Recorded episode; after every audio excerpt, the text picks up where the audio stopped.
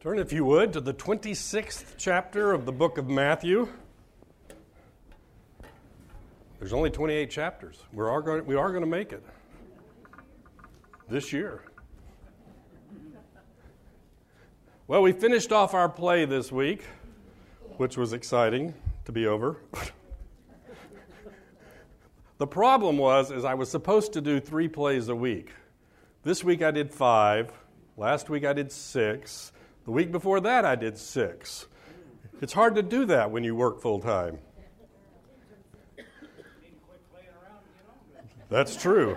I need to quit playing around. Last week, we returned to the narrative about the life and death of Jesus.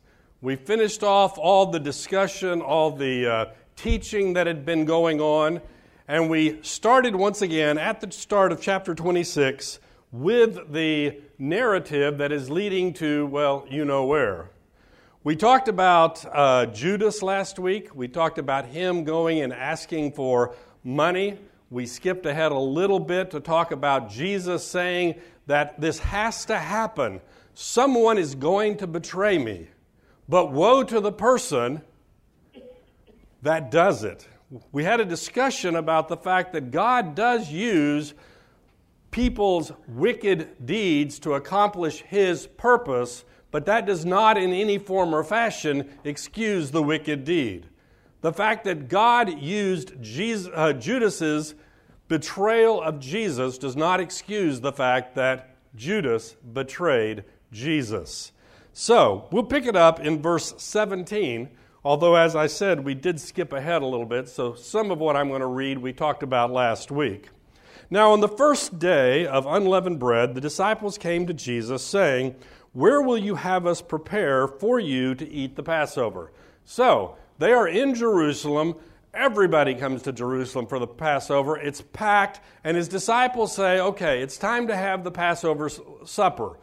This was one of the commands that was given to the nation of Israel when they left Egypt. Every year, you're going to remember the fact that the death angel passed over the homes that had the blood on the doorpost. So the Passover was very important. So here we have 13 guys, Jesus and 12 disciples, who don't have any place to have dinner. And they have to have it to be good Jewish males. So one of the disciples comes and says, Hey, where are we going to have dinner? He said, Go into the city to a certain man and say to him, The teacher says, My time is at hand. I will keep the Passover at your house with my disciples. And the disciples did as Jesus has directed them, and they prepared the Passover. Jesus just says, Go in, ask this certain guy, tell him the master wants to have dinner at your house it's a miraculous thing. The fact that he had a room available, that they went to the right person, that God had prepared the person's heart to respond correctly. If you remember when Jesus first came into Jerusalem as part of the Passion Week, they went and got a donkey that was just tied up somewhere and just untie it and take it. Well, what if somebody says you're stealing our donkey? Just say the master needs it. And guess what? The guy said, sure, take it. God had prepared their heart for the needs that Jesus had. So they go to this house to have the Passover supper.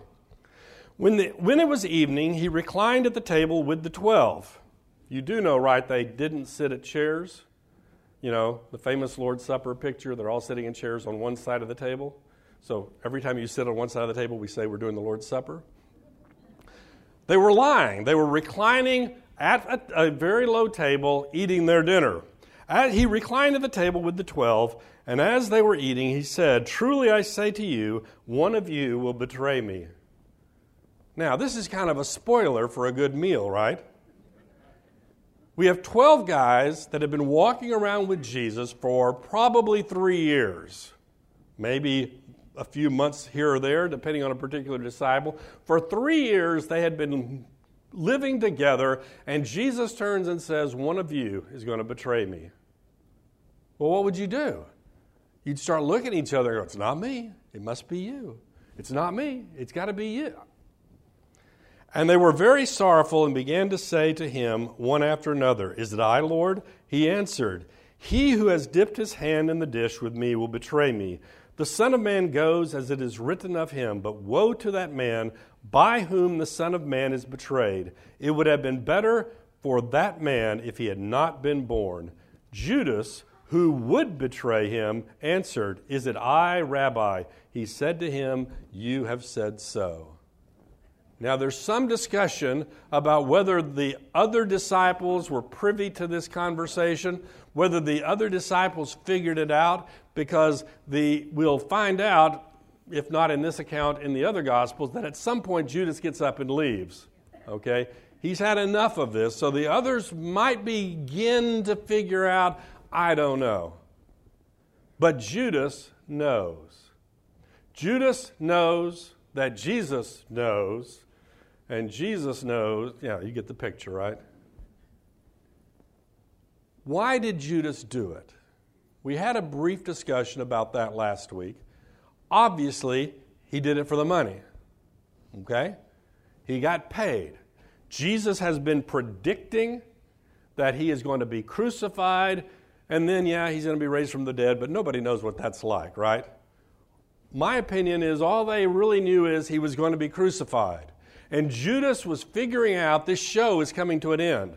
I need to recoup what I can because this show that I've been living for this last three years is about to end. And I'd better get the money now while I can. There is some speculation that Judas, being a believer of Jesus, was trying to force Jesus' hand. It's like you're living in obscurity. I'm going to make you do something. I'm going to force you, when that Roman soldier comes to grab you, I'm going to force you to zap him. And they tried to make it sound like Judas is on the right side, he's just very confused. I'm not sure I would give Judas that much credit. But even if it is true, it would be an example of us trying to accomplish God's will through our own power. Jesus knows where he's going. Jesus knows that he is following the plan of the Father to accomplish the salvation of all of humanity. He knows. He knows what's going on. And I'm going to repeat every week for the next several lessons the fact that Jesus is in control of this entire situation. At any point in this process, Jesus could have stopped it. Remember, this is the guy who told the Sea of Galilee in a huge storm to stop, and it stopped. What could he have spoken that would have stopped this if he wanted to? He could have done it. He could have stopped this, but he chose not to. If you were reading this as a um, totally uh, objective reporter, you would go, gosh, he's just being dragged along. He's going to go from here, and the disciples are going to betray him. He's going to go here, and this is going to happen, and this is going to go here. He was doing what needed to be done. Now, we'll have some more discussions later if he truly understood what was going to happen. But what he truly understood was he was doing the will of the Father. So, woe to you Woe to you who are going to betray me. Now, as they were eating, Jesus took bread, and after blessing it, broke it and gave it to the disciples, and said, Take, eat, this is my body. And he took a cup, and when he had given thanks, he gave it to them, saying, Drink of it, all of you, for this is my blood of the covenant which is poured out for many for the forgiveness of sin. I tell you, I will not drink again of the fruit of the vine until that day when I drink it new with you in my Father's kingdom. Judas is probably gone by this time. Okay? Matthew doesn't really tell us. Some of the other gospels talk about the fact that Judas has left. So, what we have here is what we refer to today as the Lord's Supper. Paul is going to talk about it on the night that Jesus was betrayed. He took the bread and he took the cup.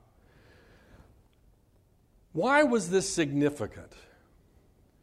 Just out of curiosity, if you will, turn back to Genesis chapter 15. We're just going to look at one little side story in the life of Abraham. At this point in the story, he's still Abram, but we know him as Abraham. Chapter 15. And these things, the word of the Lord, after these things, the word of the Lord came to Abram in a vision Fear not, Abram, I am your shield, your reward shall be very great. But Abram said, O Lord God, what will you give me? For I continue childless, and the heir of my house is Eleazar of Damascus. You remember the story, right? God has promised Abram, Abraham, that you will be the father of many nations. Your descendants will be like the sands of the sea. There's going to be a boatload of people. And God comes to Abraham again and renews that vow. You're going to be great. And he, he goes, I'm an old guy at this point. How can this possibly happen? The person who is going to take all of my wealth is my head servant. And Abram said, Behold, you have given me no offspring, and a member of my household will be my heir. And behold, the word of the Lord came to him This man shall not be your heir, your very own son shall be your heir. And he brought him outside and said, Look toward the heaven and number the stars, if you are able to number them. Then he said to him, So shall your offspring be. And he believed the Lord, and he counted it to him as righteousness. In the book of Romans, that last sentence is very important because what did Abraham do to merit to merit his relationship with God? He didn't do squat except he accepted that what God said God would do, Abraham believed God would do. He believed God, and God said, That'll do. And he said to him, I am the Lord who brought you out from the Ur of the Chaldeans to give you the land to possess. But he said, O Lord God, how am I to know that I shall possess it? He said to him, Bring me a heifer three years old, a female goat three years old, and a ram three years old, a turtle dove, and a young pigeon. And he brought all of these, cut them in half, and laid each half over against the other, but he did not cut the birds in half. And when the birds of prey came, Abraham drove them away. As the sun was setting down, a deep sleep fell on Abram, and behold, dreadful and great darkness fell upon him. Then the Lord said to Abram, Know for certain that your offspring shall be sojourners in a land that is not theirs, and they will be servants there, and they will be afflicted for four hundred years. But I will bring judgment on the nation they serve, and afterwards they shall come out with great possessions. As for you, you shall go to your fathers in peace. You shall be buried in a good old age, and they shall come back here in the fourth generation, for the iniquity of the Amorites is not yet complete. When the sun had gone down and it was dark, behold, a smoking firepot and a flaming torch passed between the pieces. That would be the pieces of the animals. On that day, the Lord made a covenant with Abram, saying, To your offspring I give this land and from the river of Egypt to the great river, the river Euphrates, the land of the Kenites, Kenizzites, Kadmonites, Hittites, Perizzites, Rephaim, Amorites, Canaanites, Girgashites, and Jebusites.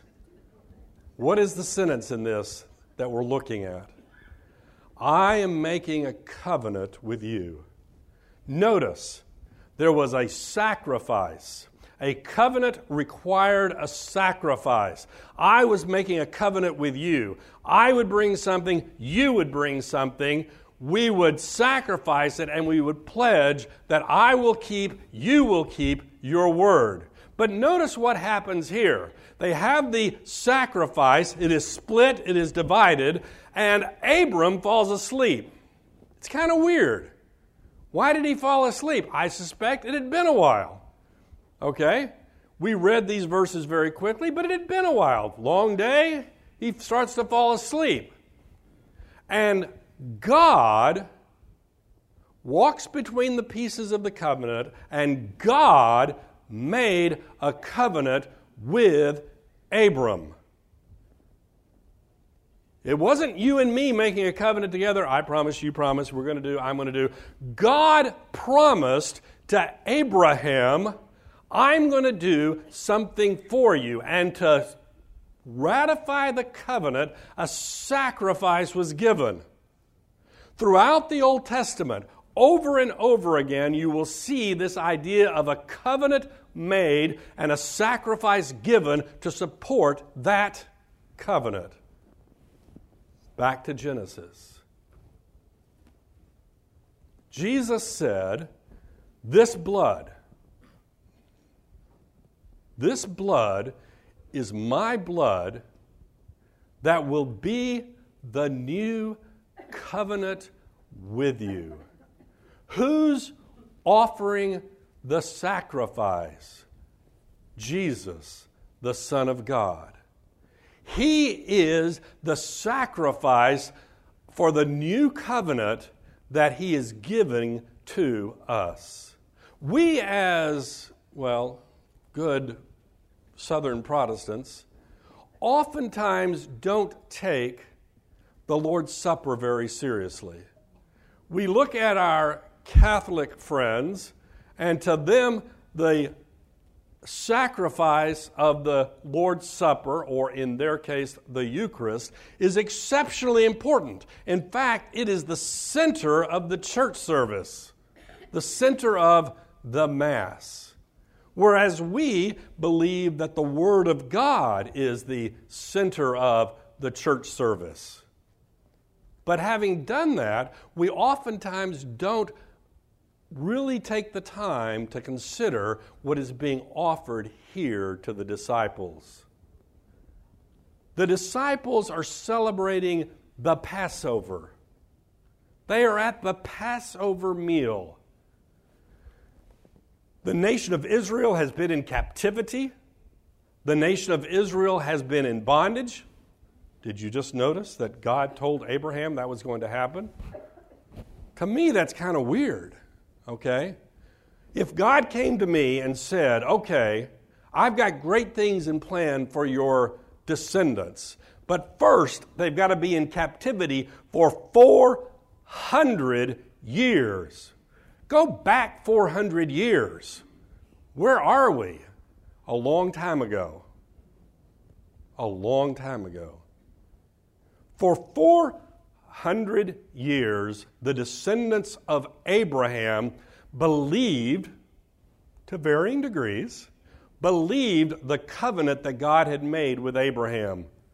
And then here they come, and they are going to leave Egypt, and there's blood of the sacrifice that tells the death angel to pass over that, that house. And these good Jewish males would have heard this story since the day they were born. And now Jesus is saying, forget the blood on the doorpost. Here's the blood. Here's the blood, and here's the body. I am the new covenant. This would have been radical thinking to them. I propose that they wouldn't have figured it out until after the fact. That's just my speculation. What is the Lord's Supper? To us, it is a remembrance.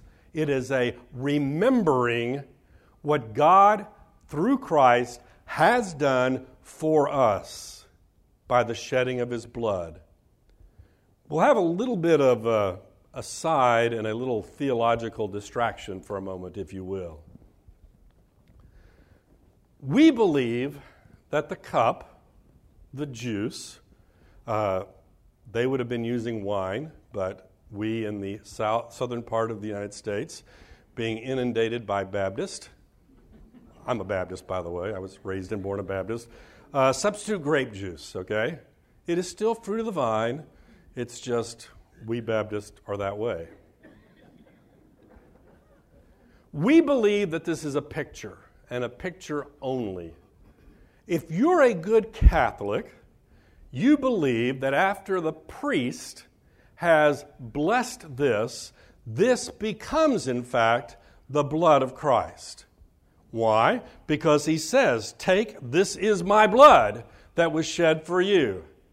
So the priest will take the wine and will bless it, and it actually becomes, it is no longer a picture, it actually becomes the blood of Christ. And you go, how can that be? It still looks like grape juice or wine, it still smells like wine. How can it be the blood of Christ? To understand that, you have to understand a little bit of, of Aristotle's philosophy. Okay? This is a chair. Okay? We all agree this is a chair? What color is that chair? Gray? Dirty gray? Should we just say dirty and stop there? But you know for a fact that there are blue chairs, right? And there's green chairs and there's red chairs. In fact, there's all kinds of different chairs. So the color of the chair has nothing to do with the chairness of this chair. It's just a accident. Philosophically speaking, they use the word accident for something that could be different and still maintain the essence of this being a chair. So we have the essence, this is a chair, something makes this a chair, and we have the accidents, which is the color, maybe the shape, certain fabrics, etc., that make it. So throughout all of life, there are things that are essences, and there are things that are just accidents. It is an accident, I think, that I'm bald. It is not part of my essence. Well, maybe it is. I don't know. That may be a bad example. When the priest says his blessing on the wine, the essence of the wine becomes the blood of Christ. The accidents, the smell, the taste, the look, remain the wine. But that's just the accident. It is not the essence of the sacrifice. That process to a Catholic is known as transubstantiation. It is changed to the body of Christ. Why is this important to them? They would claim, well, it's following the scripture. Jesus said, this is my blood. So if Jesus says, This is my blood, it's got to be my blood. I don't understand it. I don't understand Aristotle's philosophy, but by golly, if he says it's the blood, it's got to be the blood. But we're also told to do this in remembrance, which tells us no, it's a memory, it's a remembering. Now, to a Catholic, this is what gives the priest his power and influence. Because in order to be saved, you have to partake of the blood of Christ. And you can't partake of the blood of Christ unless the priest blesses it. You cannot do it on your own. You have to have the priest, and if the priest doesn't like you, that is, you've been excommunicated, you're not going to get the grace that receiving the sacrament brings you. So it gives the church, the organized church, considerable power over you. So that is the Catholic position, which is transubstantiation. Now, if you're a Lutheran friend of ours, you say, okay, it looks like grape juice. It smells like grape juice. It tastes like grape juice. But the body of Christ is with it. It doesn't change, but it is put with it. And this is grape juice and the blood of Christ. And this is known as consubstantiation with you. Okay? And that is what our Lutheran brethren would believe today, if they understood what they believed. Now, if you're a Presbyterian, you believe it's wine. Always was wine, always will be wine. But being a sacrament, it bestows grace upon you by the mere participation in the event. Participating in the sacrament itself brings grace to you. Once again, we believe that it is a remembrance, an ordinance given to us to remember what Christ has done for you. It's just grape juice. That's all it is. But when we contemplate the work of Jesus Christ, the grape juice, the wine becomes important to us. I might also add, if you're a good Catholic, you have seven sacraments. We have two ordinances. What are they? The Lord's Supper and baptism. Both of which we believe remind us of something. They are a picture of something. We do not believe that baptism saves you. It is a picture to the congregation that you are aligning yourself with Christ and his work. Whereas a good Catholic will believe that baptism, the baptism usually of an infant, actually does in fact remove the taint of original sin in your life. So at that point, you can be saved because the sin has been removed. Now, on a good day, I can remember the other five, but I'm not even going to try that today. Please.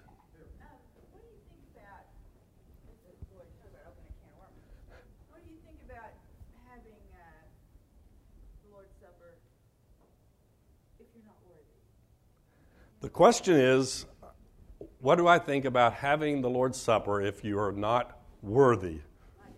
Okay, all right. There, there's the first observation right there, okay? Her first observation was, Who is worthy? And the answer is no, not us.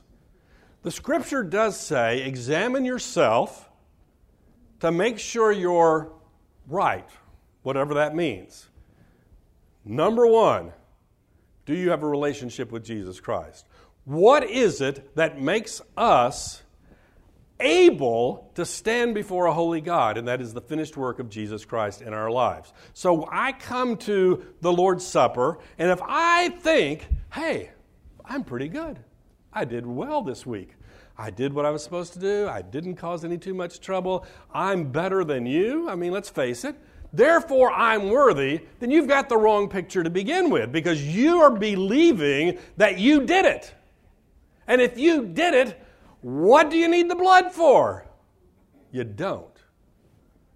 But if you go and you say,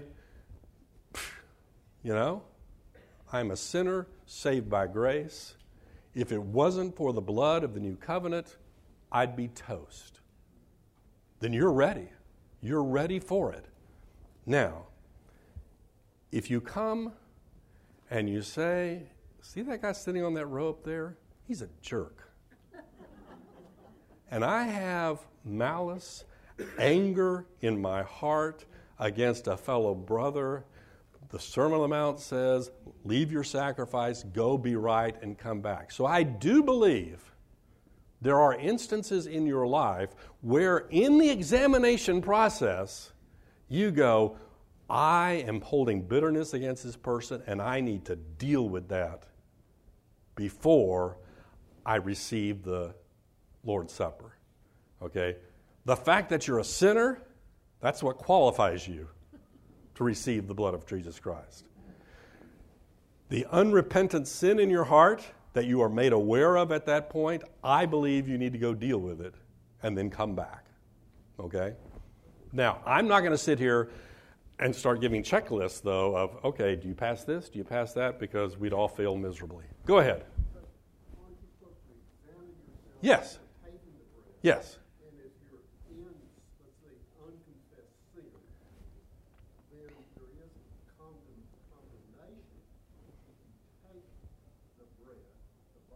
Yeah.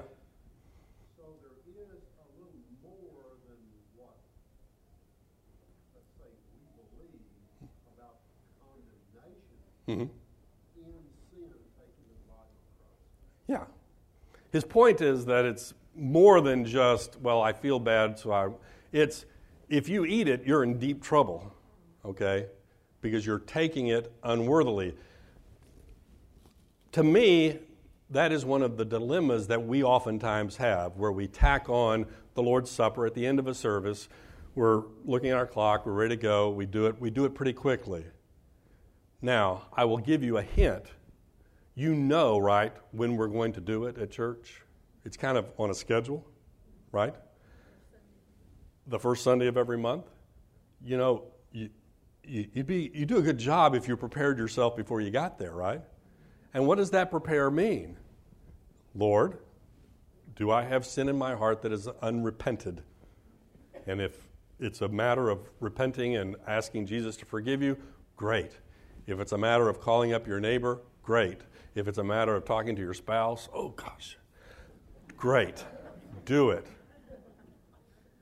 If not, if not, as was said, you're sitting there with that unleavened bread in your hand, and you're saying, God, I know you died for my sins. But you know what?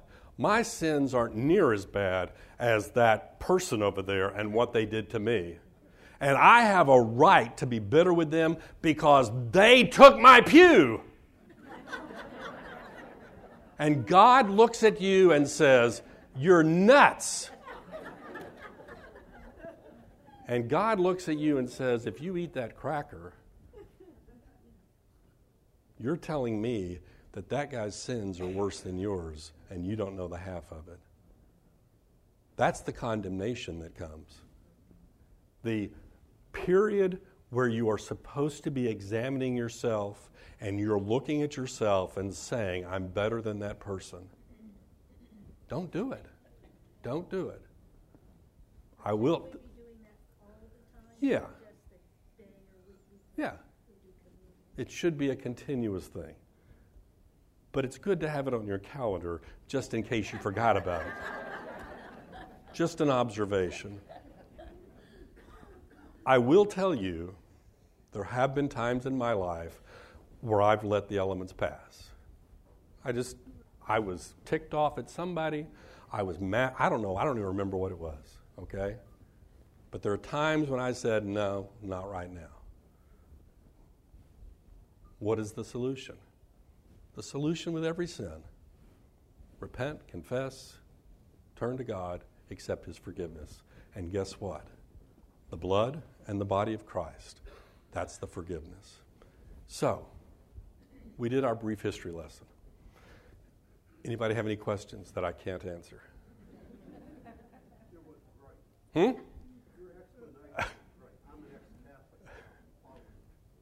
Well, we, we have people in here who are ex Catholics, and we have people in here who are actually Catholics, but whatever. My best friend, by the way, is a very strong Catholic, so we've had lots of discussions about this. He also happens to be Jewish, but that's a whole different story. No, actually, I, I, knew his father. I, in fact, I was a good friend with his father, too. His father was smuggled out of Germany as a child in the early 30s. So it's an interesting story. Drink of it, all of you, for this is my blood of the covenant, which is poured out for many for the forgiveness of sin. What is the purpose of the blood? To forgive sins. Without the shedding of blood, we are told there is no remission, forgiveness of sin. Why? Why is that? I'm not sure I know the answer to that, except that's the way God made the universe. We go all the way back to the Garden of Eden. Adam and Eve sinned. Adam and Eve sinned. They knew they had sinned. They knew they were going to be in trouble with God. And they knew they were naked. So, what did they do? They stitched together some fig leaves and they clothed themselves. And God showed up and he said, The fig leaves aren't going to cover it. Ha ha ha.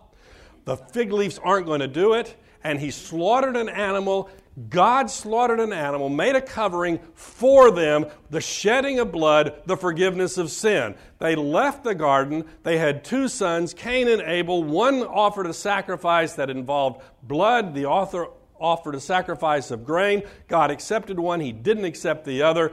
The one who was not accepted killed the one it was. And throughout the history, as we saw in Abraham, as we see in the entire book of Leviticus, we see the necessity of a sacrifice. Without the shedding of blood, without sacrificing something of value, the life of the sacrifice, there is no forgiveness of sin. And at this point, I would love to just stop and jump over to the book of Hebrews for a couple of years and we'd talk about that. But we're not going to do it. I'm going to summarize it for you, okay? In the Old Testament, there was a sacrifice. And the next year, there was a sacrifice. And the next year, there was a sacrifice. And the next year, there was a sacrifice. And then Jesus came along. And Jesus is the perfect, final sacrifice. The cool thing is, not only is he the sacrifice, he is the priest offering the sacrifice. And he offers his blood that is not needed to forgive his sins in order to forgive our sins, though that we can be saved.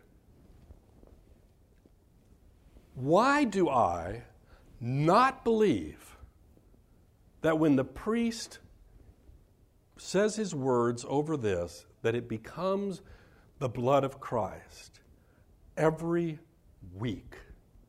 A continual sacrifice because I believe the sacrifice was made once and for all. We do not need the blood of Christ shed this week. We do not need the blood of Christ shed next week and the week after that. The book of Hebrews says it was done once and for all. And all we are called to do is to remember what Christ has done for us. We don't have to do it on a weekly basis, which is poured out for many for the forgiveness of sin. Now, if you are really scary, you'd want to talk about the word many, but we're not going to do that.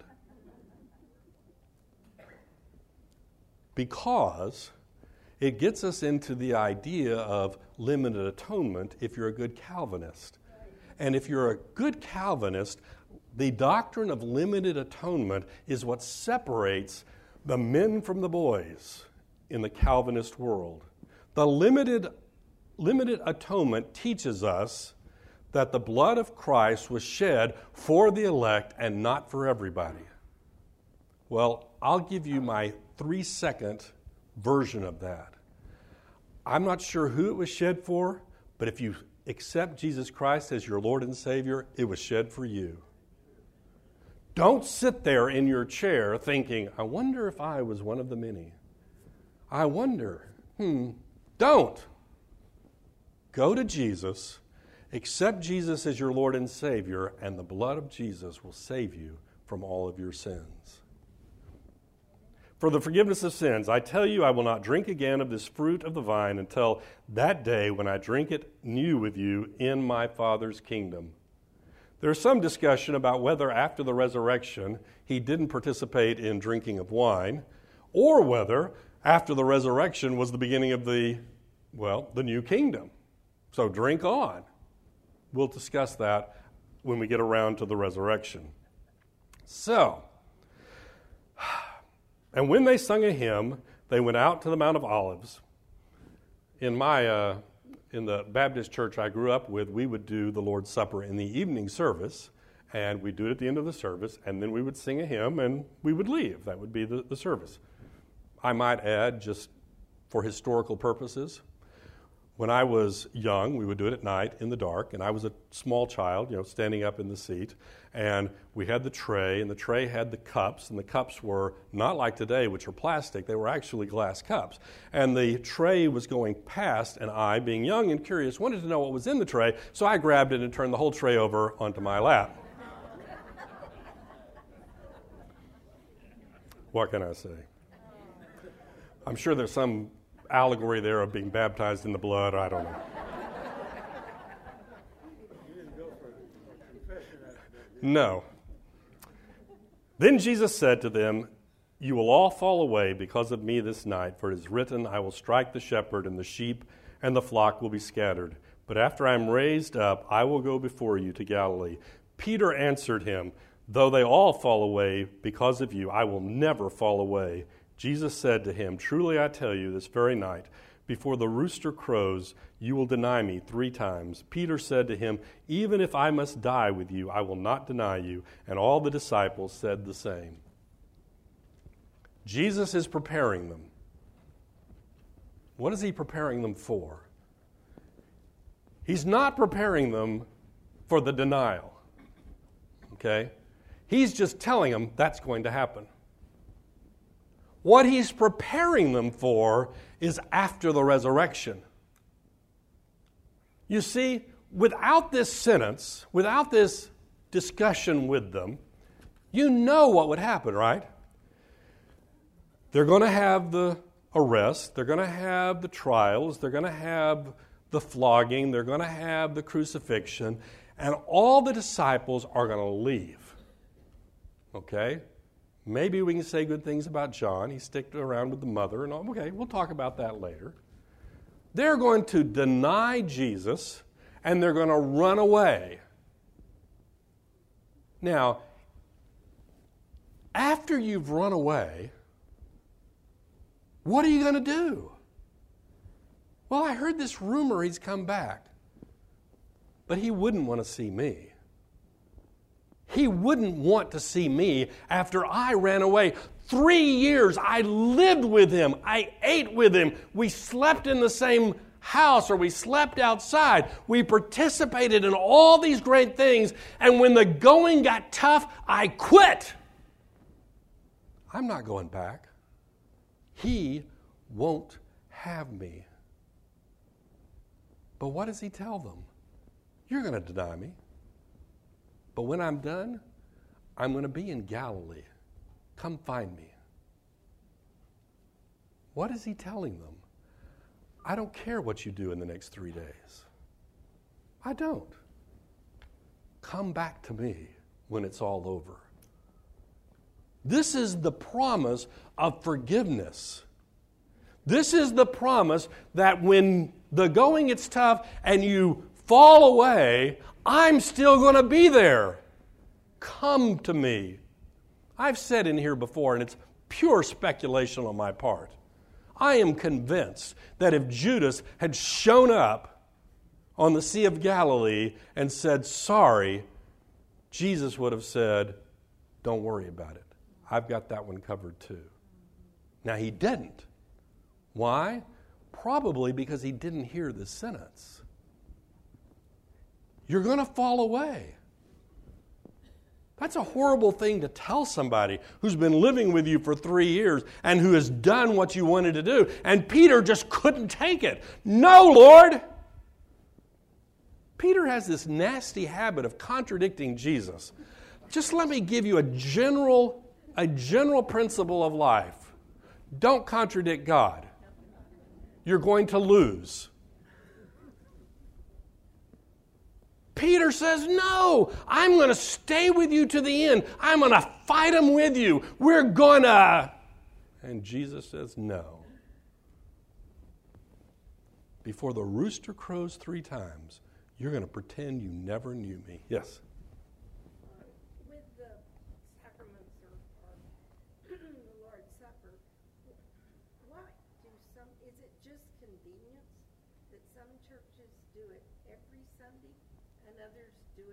Yeah, that's uh, her question is why do some churches do it every Sunday and we do it once a month and others do it once a quarter? Yes, it's just tradition of the church. Okay, um, some of it has to do with how much importance you put up on it. You know, it's like the, the discussion of examining yourself. You should be doing that more regularly than once a month. And if it takes having grape juice and crackers once a week, we'll do that. So it is just church tradition. Okay? There's nothing in the scripture that says, thou shalt. Now, there is some discussion about whenever you get together, break bread, et cetera, et cetera. Okay? And that's what people look at that and they say, ah, we'll do that. We also know the church got into trouble, the early church.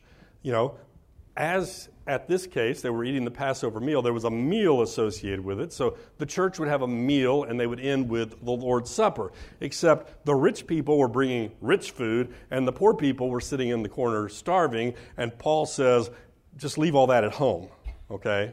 If you're going to insult the poor believers, then just so there were dilemmas of what they had turned it into. And so I believe because of that, it was simplified to we're going to do the Lord's Supper so we can concentrate on that and not who had the biggest meal. Okay? So there is a lot of church tradition tied up into that. Our tradition of our church, I believe, coming out of the Baptist, et cetera, background was to do it once a month. I've seen churches that do it once a quarter, seems a little too infrequent. I've seen churches that do it every week. There are lots of Presbyterian churches that will do it every week. The Catholic churches do it every Mass because they believe, well, that is why we're here, is to participate in the body of Christ. So, we will pick up here next week as we continue our way through the narrative. What is the point of all of this?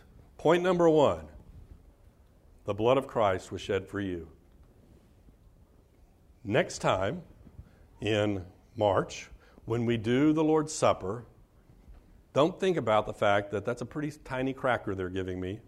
I'd like a bigger piece. Don't think about the fact this is grape juice and I would have liked a good red wine. Don't think about that. Think about the shock that it would have been to the disciples who had been celebrating the Passover all of these years to have Jesus say, I am the new covenant. That's what we need to remember. We need to remember that Jesus' blood is being shed for the forgiveness of our sin.